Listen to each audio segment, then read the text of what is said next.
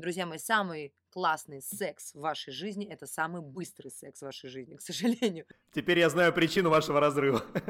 Добро пожаловать и в мой мир тоже. Мы такие все немножко на стреме. Да ты с ума сошел! Господи, с чего ты, почему ты не начал с этого разговора? У нас свободный подкаст. Добрый день, это подкаст GQ Стиль, и у нас в гостях Екатерина Варнава. А тема наша сегодняшняя – идеальный мужчина глазами самой сексуальной женщины российской эстрады. Катя, приветствую тебя в студии э, подкаста GQ Стиль. Э, скажи, пожалуйста, кто для тебя идеальный мужчина? Во что он одет? А, ну, во-первых, привет. Для меня очень приятно участвовать в этом подкасте. Вот. А, для меня идеально одетый мужчина – это Джейк Джилленхал. Угу. Почему? Объясни. Сразу я, сразу я ответила, не задумываясь. Ну, потому что это не, невероятное сочетание какого-то абсолютно милейшего, между тем очень мужественного, а, такого самобытного а, и, как по мне, невероятно современного стильного мужчины. Вот. Угу. Он такой, он очень, он, он очень во всем этом уютный. Даже когда он надевает смокинг, он все равно такой уютный-уютный. Хочется к нему подбежать. Видишь, я тебе все показываю. Подбежать и сделать, это моя пусечка. Вот так вот. Джейк Джилленхал в этом отношении очень сильно э, импонирует мне. Вот. Есть еще один мужчина, которого я считаю безумно стильным, но я пока не могу назвать его имени. Ага. Теперь все мы знаем после большого нашумевшего YouTube-шоу, что сердце твое вроде как освободилось, но уже не совсем. Ну тут же, да, там вообще не было даже... Нет, вернее, как был большой промежуток в год, но мы как бы об этом не знаем, поэтому вроде как э, освободилось и сразу вдруг э, снова занято. Ты прямо как карантин Российской Федерации. Он вроде бы и был, но вроде бы его и не было. Вроде бы его не было, да. Молодец. Я это запомню. Так, а, хорошо, но мы не будем называть имя мужчины, который занял твое сердце, но что он предпочитает, что он надевает, и почему он тебе нравится? Ну, потому что на самом деле наши с ним э, э, стили в одежде очень похожи, потому что я максимально надеваю то, что мне, в чем мне комфортно, вот, и поэтому для многих мой стиль это что-то такое между городской сумасшедшей и бомжом, вот, что мне тоже, кстати, очень нравится. Вот, он выглядит примерно так же, но э, при этом это очень стильные для меня вещи, и э, еще что мне нравится в наших стилях, что он может надевать мою одежду, а я его. Ага. Мне кажется, это очень удобно для современ... в современном мире, это очень удобно и экономно. В наше время, особенно в тренде на экологичность, это тоже крайне важно, конечно, когда вы можете использовать один и тот же комплект. А значит ли это, что твой шоп шопинг будет меньше. Я на это крайне рассчитываю для того, чтобы купить еще квартиру маме и, может быть, какой-то загородный дом, а это, а, а, как оказалось, очень сильно связанные вещи, я надеюсь, что мой шопинг будет меньше. Но на самом деле, ты знаешь, а, у меня был момент какого-то совершенно а, животного шопинга за границей, особенно когда у нас появилась возможность туда достаточно часто выезжать, вот, и я, конечно, вот везде, а, куда приезжала, конечно, сразу бежала шопиться. И это было совершенно невозможно, потому что я приезжала с одним чемоданом, допустим, в Лос-Анджелес, а уезжала с четырьмя. И это ненормально, вот. И потом эти вещи лежат, а потом я их раздаю своим племянникам, либо родственникам, либо просто а, тем, кто действительно нуждается в этом по-настоящему. Вот, это совершенно, ну, какая-то раста, какая расточительная история и не совсем нормальная. Вот, поэтому я а, на, на, действительно при, был свой, так сказать, припридержала, приту, притушила и заметно меньше стала покупать одежду и обувь, и стала деньги вкладывать в какие-то, ну, действительно, более-менее необходимые вещи. Такие, как ремонт, например. Да, ремонт – это известный пожиратель э, денег. Ты понимаешь, тут вот как бы четыре платьица не купишь и построишь целую комнату, ванную. Вот. Платья нынче подорожали, это правда. И не только платье. Ты знаешь, сколько стоят порядочные джинсы? Пара порядочных джинсов. Знаешь, сколько стоит? Конечно знаю. Это моя работа. Вот сколько стоит, скажи мне.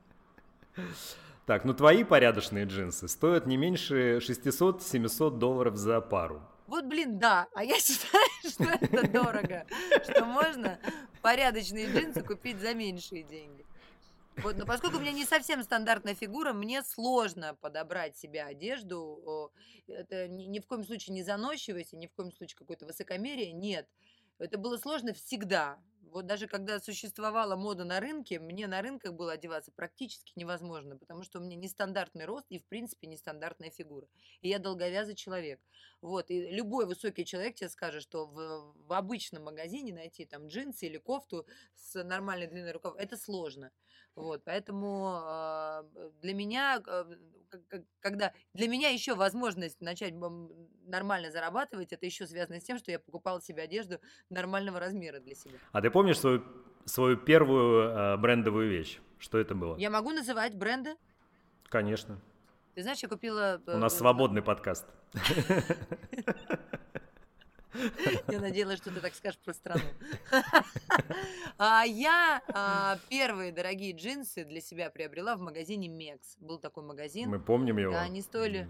Вот, они стоили, по-моему, 200, 2100 рублей, и ты не понимаешь, что со мной было. Я просто стояла реально где-то час в магазине, на них смотрела, я их померила раза четыре, уже хотели мне, по-моему, выгонять из этого магазина. Вот, и я в итоге купила за 200 джинсы, с учетом того, что мой телефон на тот момент стоил тысячу рублей. Ну, ты понимаешь, да, Мгм. купить э, джинсы, которые стоят в два раза дороже телефона, это как бы дорогого стоит. Да. Вот. Долго ли ты с ними жила, с этими джинсами? Да, я их носила лет пять. И стлели ли они на тебе? Дело в том, что они уже сильно-сильно б- были в дырках, потому что они изначально были в дырках, потому что это же были модные джинсы. Вот, и мама имела неосторожность зашить дырки. Да ты что? Да, я думаю, что на самом деле очень многие сталкивались с такой историей, когда, а, знаешь, были вот эти штаны, э, знаменитейшие штаны с мотней, вот, когда бабушки тоже убирали мотню и тоже зашивали, чтобы не было вот этого отвисшего места. Моя мама тоже покушалась несколько раз, вот, но все джинсы с дырками, которые находила она и находил папа, а для папы это вообще был просто про- просто какой-то невообразимый ад. Он говорил, что может быть хуже, когда его дочь ходит и как э, в рванье. Мгм. Вот, и говорит, это, это, это позорит его, его э, семью и вообще. И, в общем, мама периодически зашивала все мои штаны. У меня есть прекрасная история по по этому поводу. Знаешь, я э, когда работал закупщиком, и очень много времени проводил в командировках, как раз закупал вещи, да, в Милане у меня была командировка порядка там 21 дня, и, соответственно, очень много пользовался химчисткой местной итальянской, и у меня была на тот момент, знаешь, дико модная рубашка Disquare с таким вот оторванным а, карманом, а, в контур которого вставлена проволока, и он так фигурно типа отвисал. Я сдал эту рубашку в химчистку, получаю ее, и понять не могу, думаю, что-то с ней не то. Ну, сразу не можешь вспомнить, какая она была, да? И потом я понимаю, что меня, собственно, беспокоит.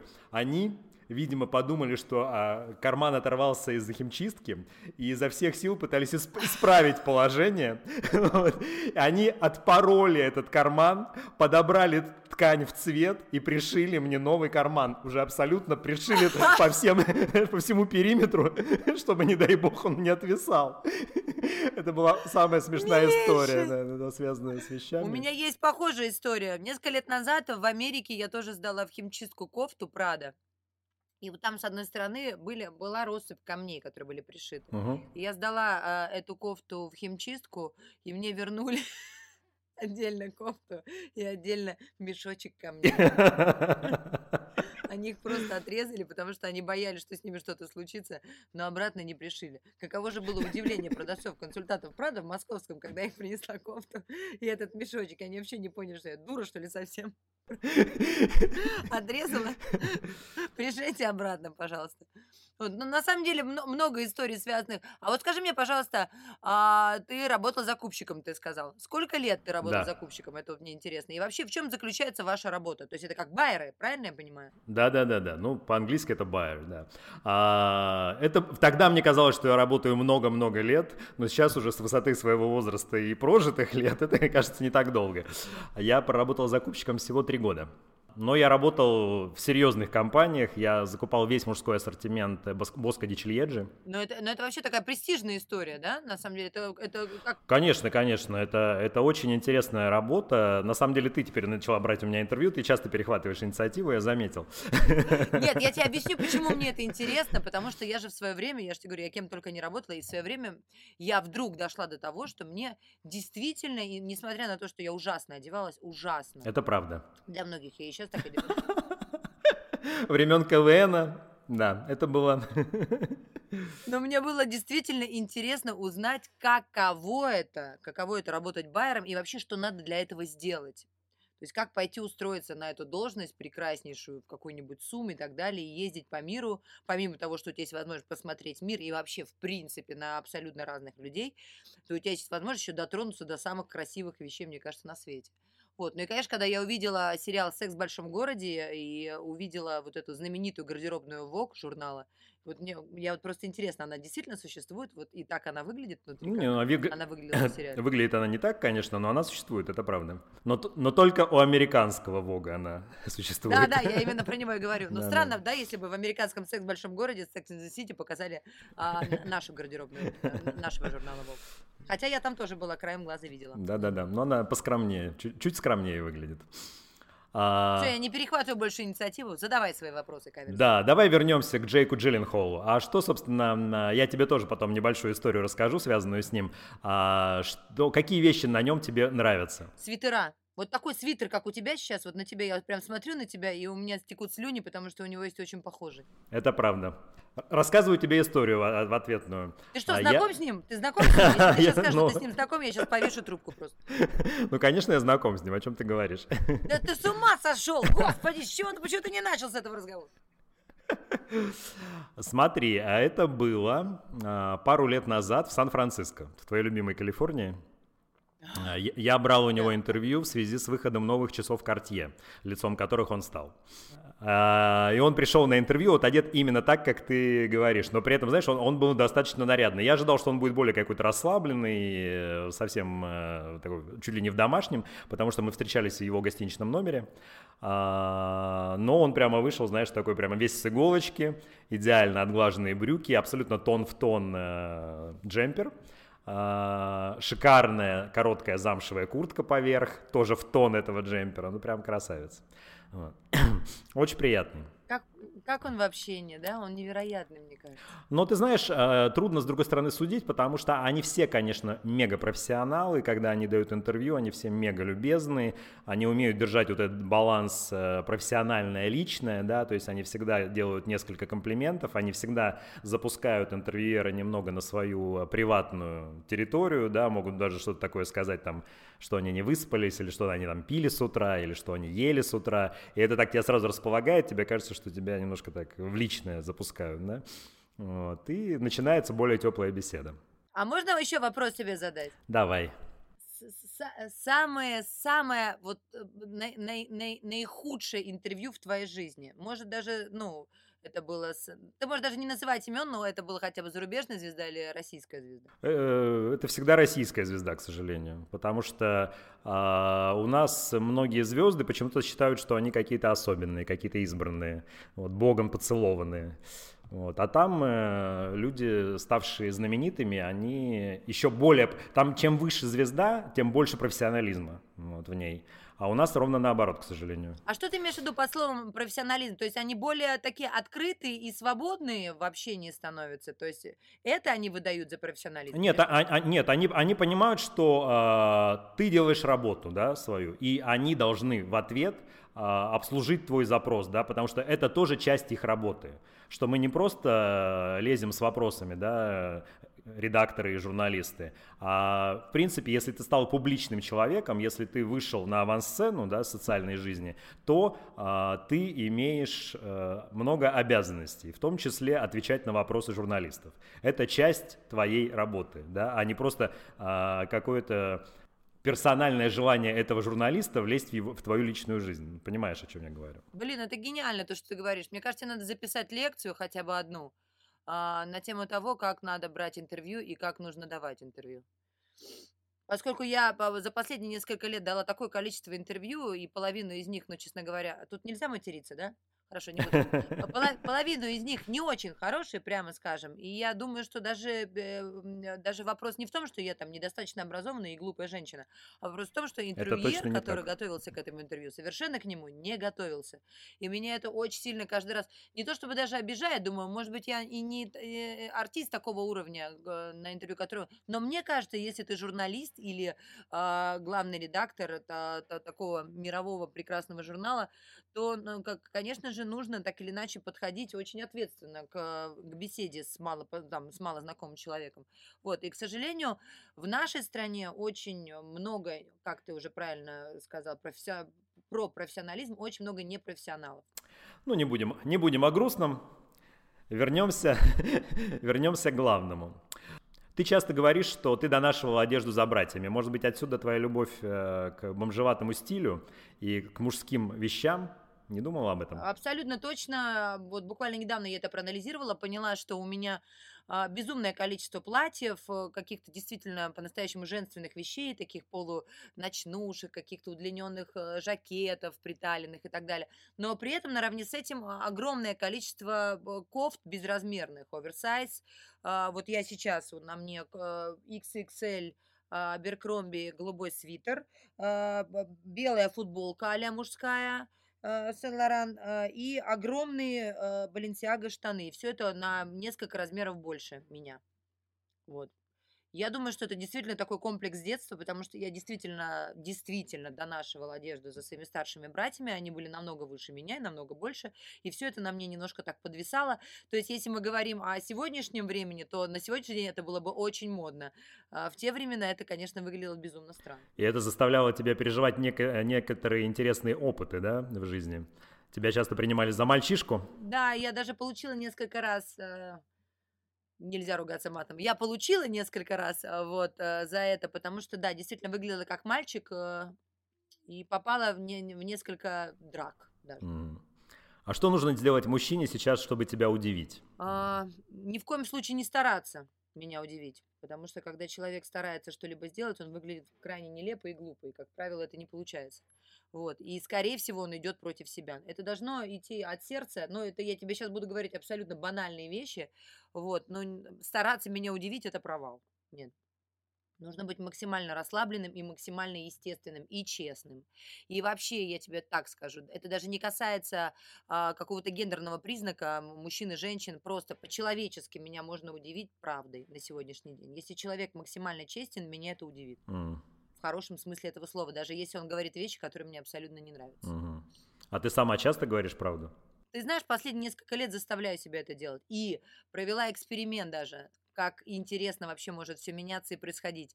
Потому что а, правда это а, на сегодняшний день такая уникальная штука, которая а, может быть очень комфортной для общества, а может быть максимально некомфортной для человека, в частности, или там для большой группы людей. Вот. И мне нравится наблюдать, как люди э, меняют свои настроения, когда им говоришь те или иные вещи. Они, они говорю, не, не всегда должны быть симпатичными не всегда должны тебе нравиться.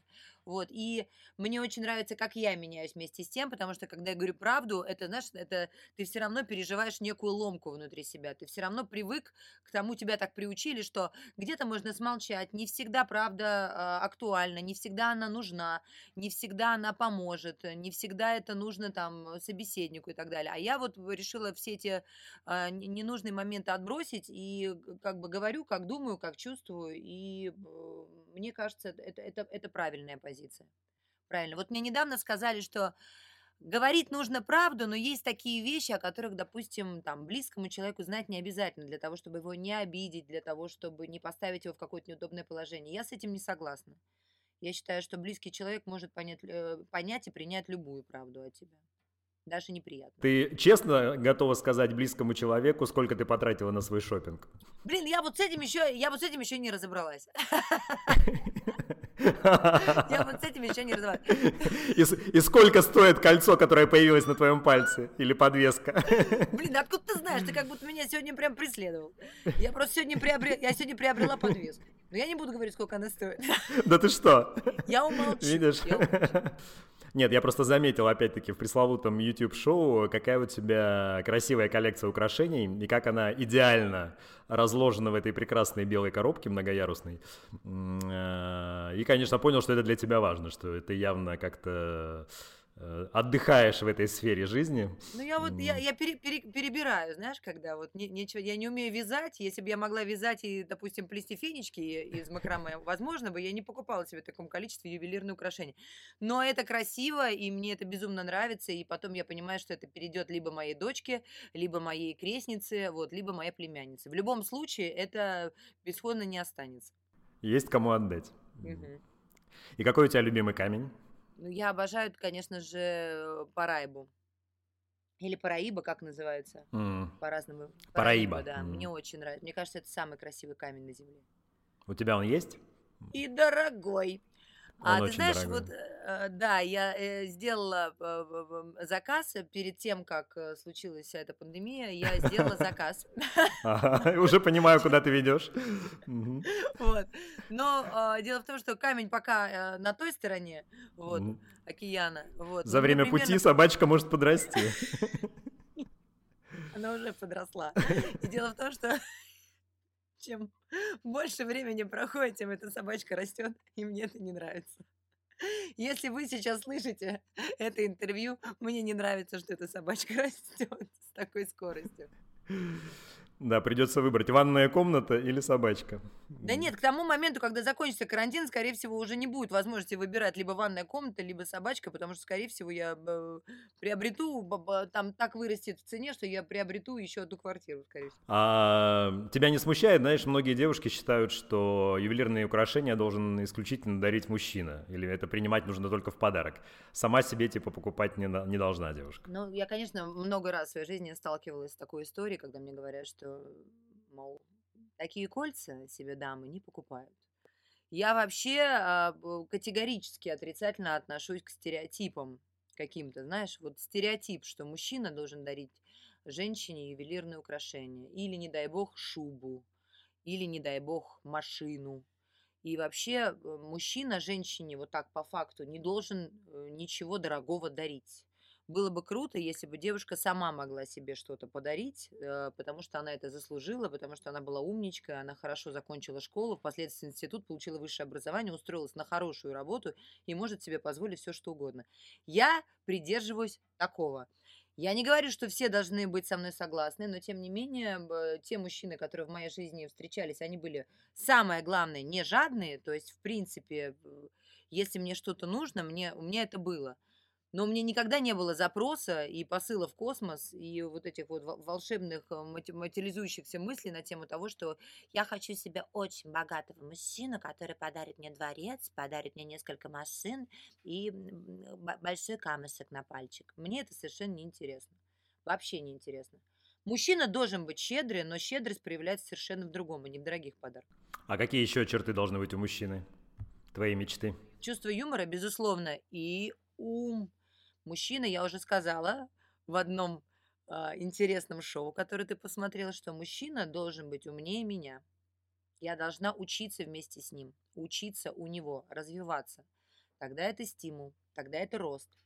Если я просто тусуюсь и хорошо провожу время, то этот мужчина ничем не отличается просто от какого-то моего приятеля или друга. А какие качества отличают твоих друзей? У меня не так много друзей, во-первых, э, потому что, ты всех знаешь, это э, правда. как это ни странно, но карантин тоже внес некие коррективы. Это потрясающе, это потрясающе, что такое количество людей в моей жизни просто отвалилось. Вот оно просто как бы, вот они были, и э, по тем или иным причинам мы просто перестали общаться в период именно самоизоляции. Э, Те ребята, как, э, из них м, есть м, мужчины в большинстве, э, с которыми я общаюсь, у них у всех прекрасное, во-первых, чувство юмора, во-вторых, действительно светлый, э, креативный ум и мозг, и э, в-третьих, это люди, которые хотят развиваться, и вообще у них совершенно нет какого-то зашора на тему того, что у меня есть работа, и у меня есть съемная квартира, и мне главное вот в этой э, а, в- вот в этой системе как можно дольше продержаться. Нет, то есть мне еще очень важно, чтобы в человеке присутствовало такое важное качество, как свободолюбие. То есть человек должен чего-то хотеть, он должен не бояться вы- вылететь за океан, попробовать себя там, э, там вдохновиться, здесь чему-то научиться. Это очень важно на сегодняшний день для меня в людях. А ты вот сейчас строишь свое первое большое, серьезное, взрослое жилье. А, тебе, тебя увлекает этот процесс? Ты сама подбираешь мебель, посуду? Это твое вообще? Я очень сильно, вот очень сильно одержима а, вообще всем тем, чем я занимаюсь. И поэтому я в какой-то момент поняла, что а, хорошо и выгодно для меня же всю мою одержимость и фанатизм запустить в работу. Потому что когда я много работаю, а я могу работать бесконечно, правда, я могу вообще не отдыхать. Вообще. Ну, то есть вообще. И а, это, э, это для меня и приятно, и приносит мне удовольствие, и выгоду в плане финансов. Вот, поэтому во всех остальных сферах жизни я решила немножко подосадить. И что касается ремонта, я наняла невероятно крутую девочку-дизайнера. Я а, работаю с очень хорошим прорабом и человеком, который там несет отчет и ответственность за этот ремонт. И я стараюсь сильно туда не лезть. Я утвердила дизайн, я утверждаю материалы, все, я не лезу. Угу. Потому что я тогда их уничтожу. То есть у тебя нет этого желания, знаешь, видеть гнездо, самой там покупать портьеры, салфетки и прочее? Нет, нет, ни в коем случае. Хотя меня несколько раз пытали на это, ну, попытались на это подкинуть, но нет, я понимаю, что нет. Я лучше пойду камушки посмотрю Новые, красивые, дорогие. Понятно. А когда снимут карантин, э, куда первым делом пойдешь э, покупать вещи? Ты знаешь, я, если снимут э, карантин в глобальном смысле этого слова, то я улечу в Нью-Йорк сразу. Неважно, хоть на один день. Я просто не, я поняла, что мне невероятно хочется увидеть Нью-Йорк. Хотя я там была шесть раз, но э, не поверишь, каждый раз это было зимой, и каждый раз была такая метель, что я не видела вот так вот э, своей руки на вытянутом расстоянии, вот руки, собственно. И поэтому я хочу увидеть именно весенний или осенний Нью-Йорк. Рекомендую тебе осенний. Осень в Нью-Йорке да? это действительно особенное время, да. Ну, мне, однажды, по... мне однажды повезло в ноябре а, знаешь, такая красивейшая золотая осень, многоцветие вот этого центрального парка, а, на улице плюс 18-20, то есть действительно солнечная, сухая, безветренная, что крайне удивительно для Нью-Йорка, погода. То есть это действительно какой-то особенный момент. Ну, вот, и поэтому все американцы об этом знают, они едут в этот момент. Самые высокие цены на отели. Ну, в общем, все как ты любишь.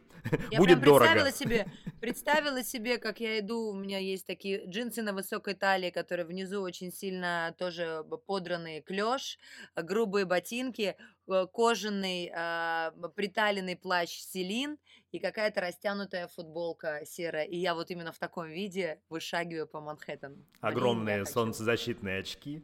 Да. да, тоже селиновские, скорее всего, было бы круто.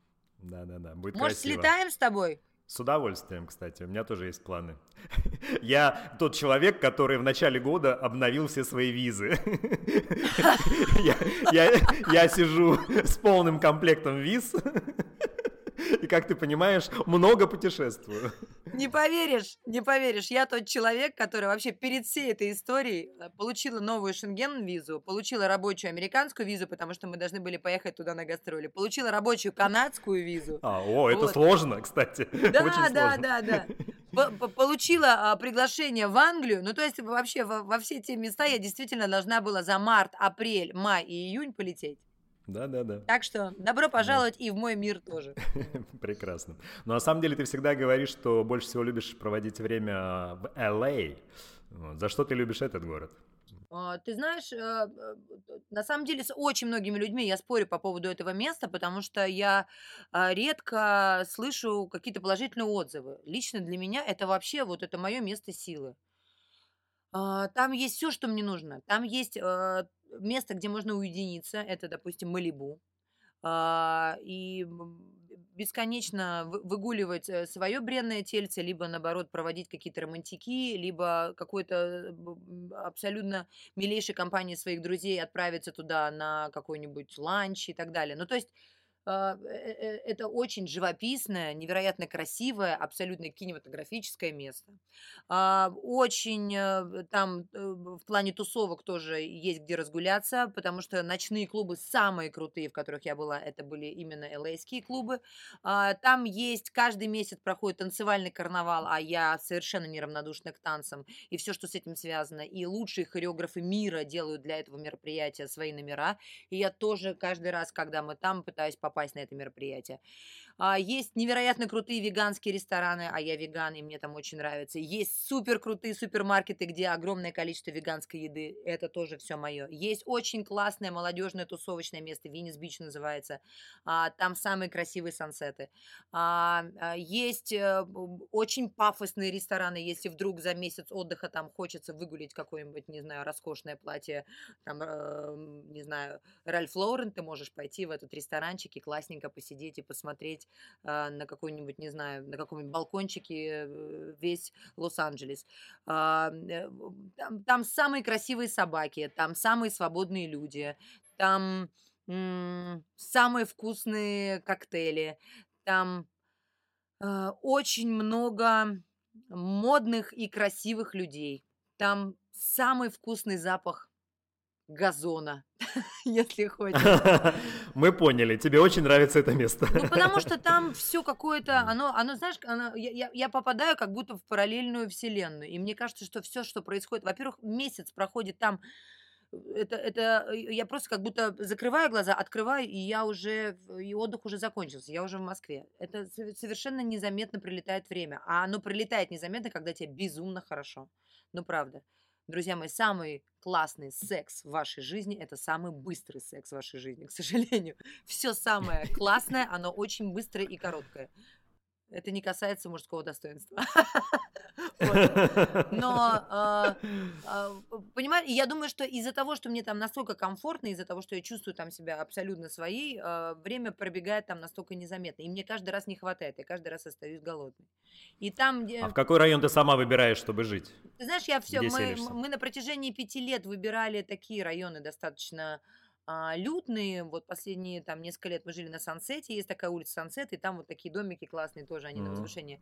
А, Жили на Голливуд Хиллз мы, а, у нас там подруга живет на Беверли Хиллз, мы к ней приезжали в гости. Мы на самом деле в разных районах были, в, Кала, в, в- в этот, господи, где живет Кардашьян, Калабасас, да? Мгм. Туда мы тоже приезжали, у нас там живут друзья. Вот, а э, если бы я поехала в этом году, то мы бы поехали в Малибу. Там бы сняли дом. Понятно. Вот я тебе сейчас все это рассказала, я хочу туда. И Ты самая знаешь, красивая дорога, которая... Самая красивая дорога, которую я видела в жизни, это дорога от Лос-Анджелеса до Сан-Франциско, и от Сан-Франциско до Лос-Анджелеса. Понимаешь, да, которую Конечно, я говорю, конечно, да, 9 да. часов длится? Я просто ничего лучше и красивее не видела. Это в моих планах еще. Я все время, у меня все время не хватает времени, я перелетаю между этими городами, а надо бы когда-то поехать на машине. Я прошу тебя, просто знаю, 9 часов, знаю, ну что да. тебе стоит? Освободи. Это просто невероятно. И сразу па- память на телефоне тоже освободи. И лучше э, вот поехать туда с любимым человеком. Понятно.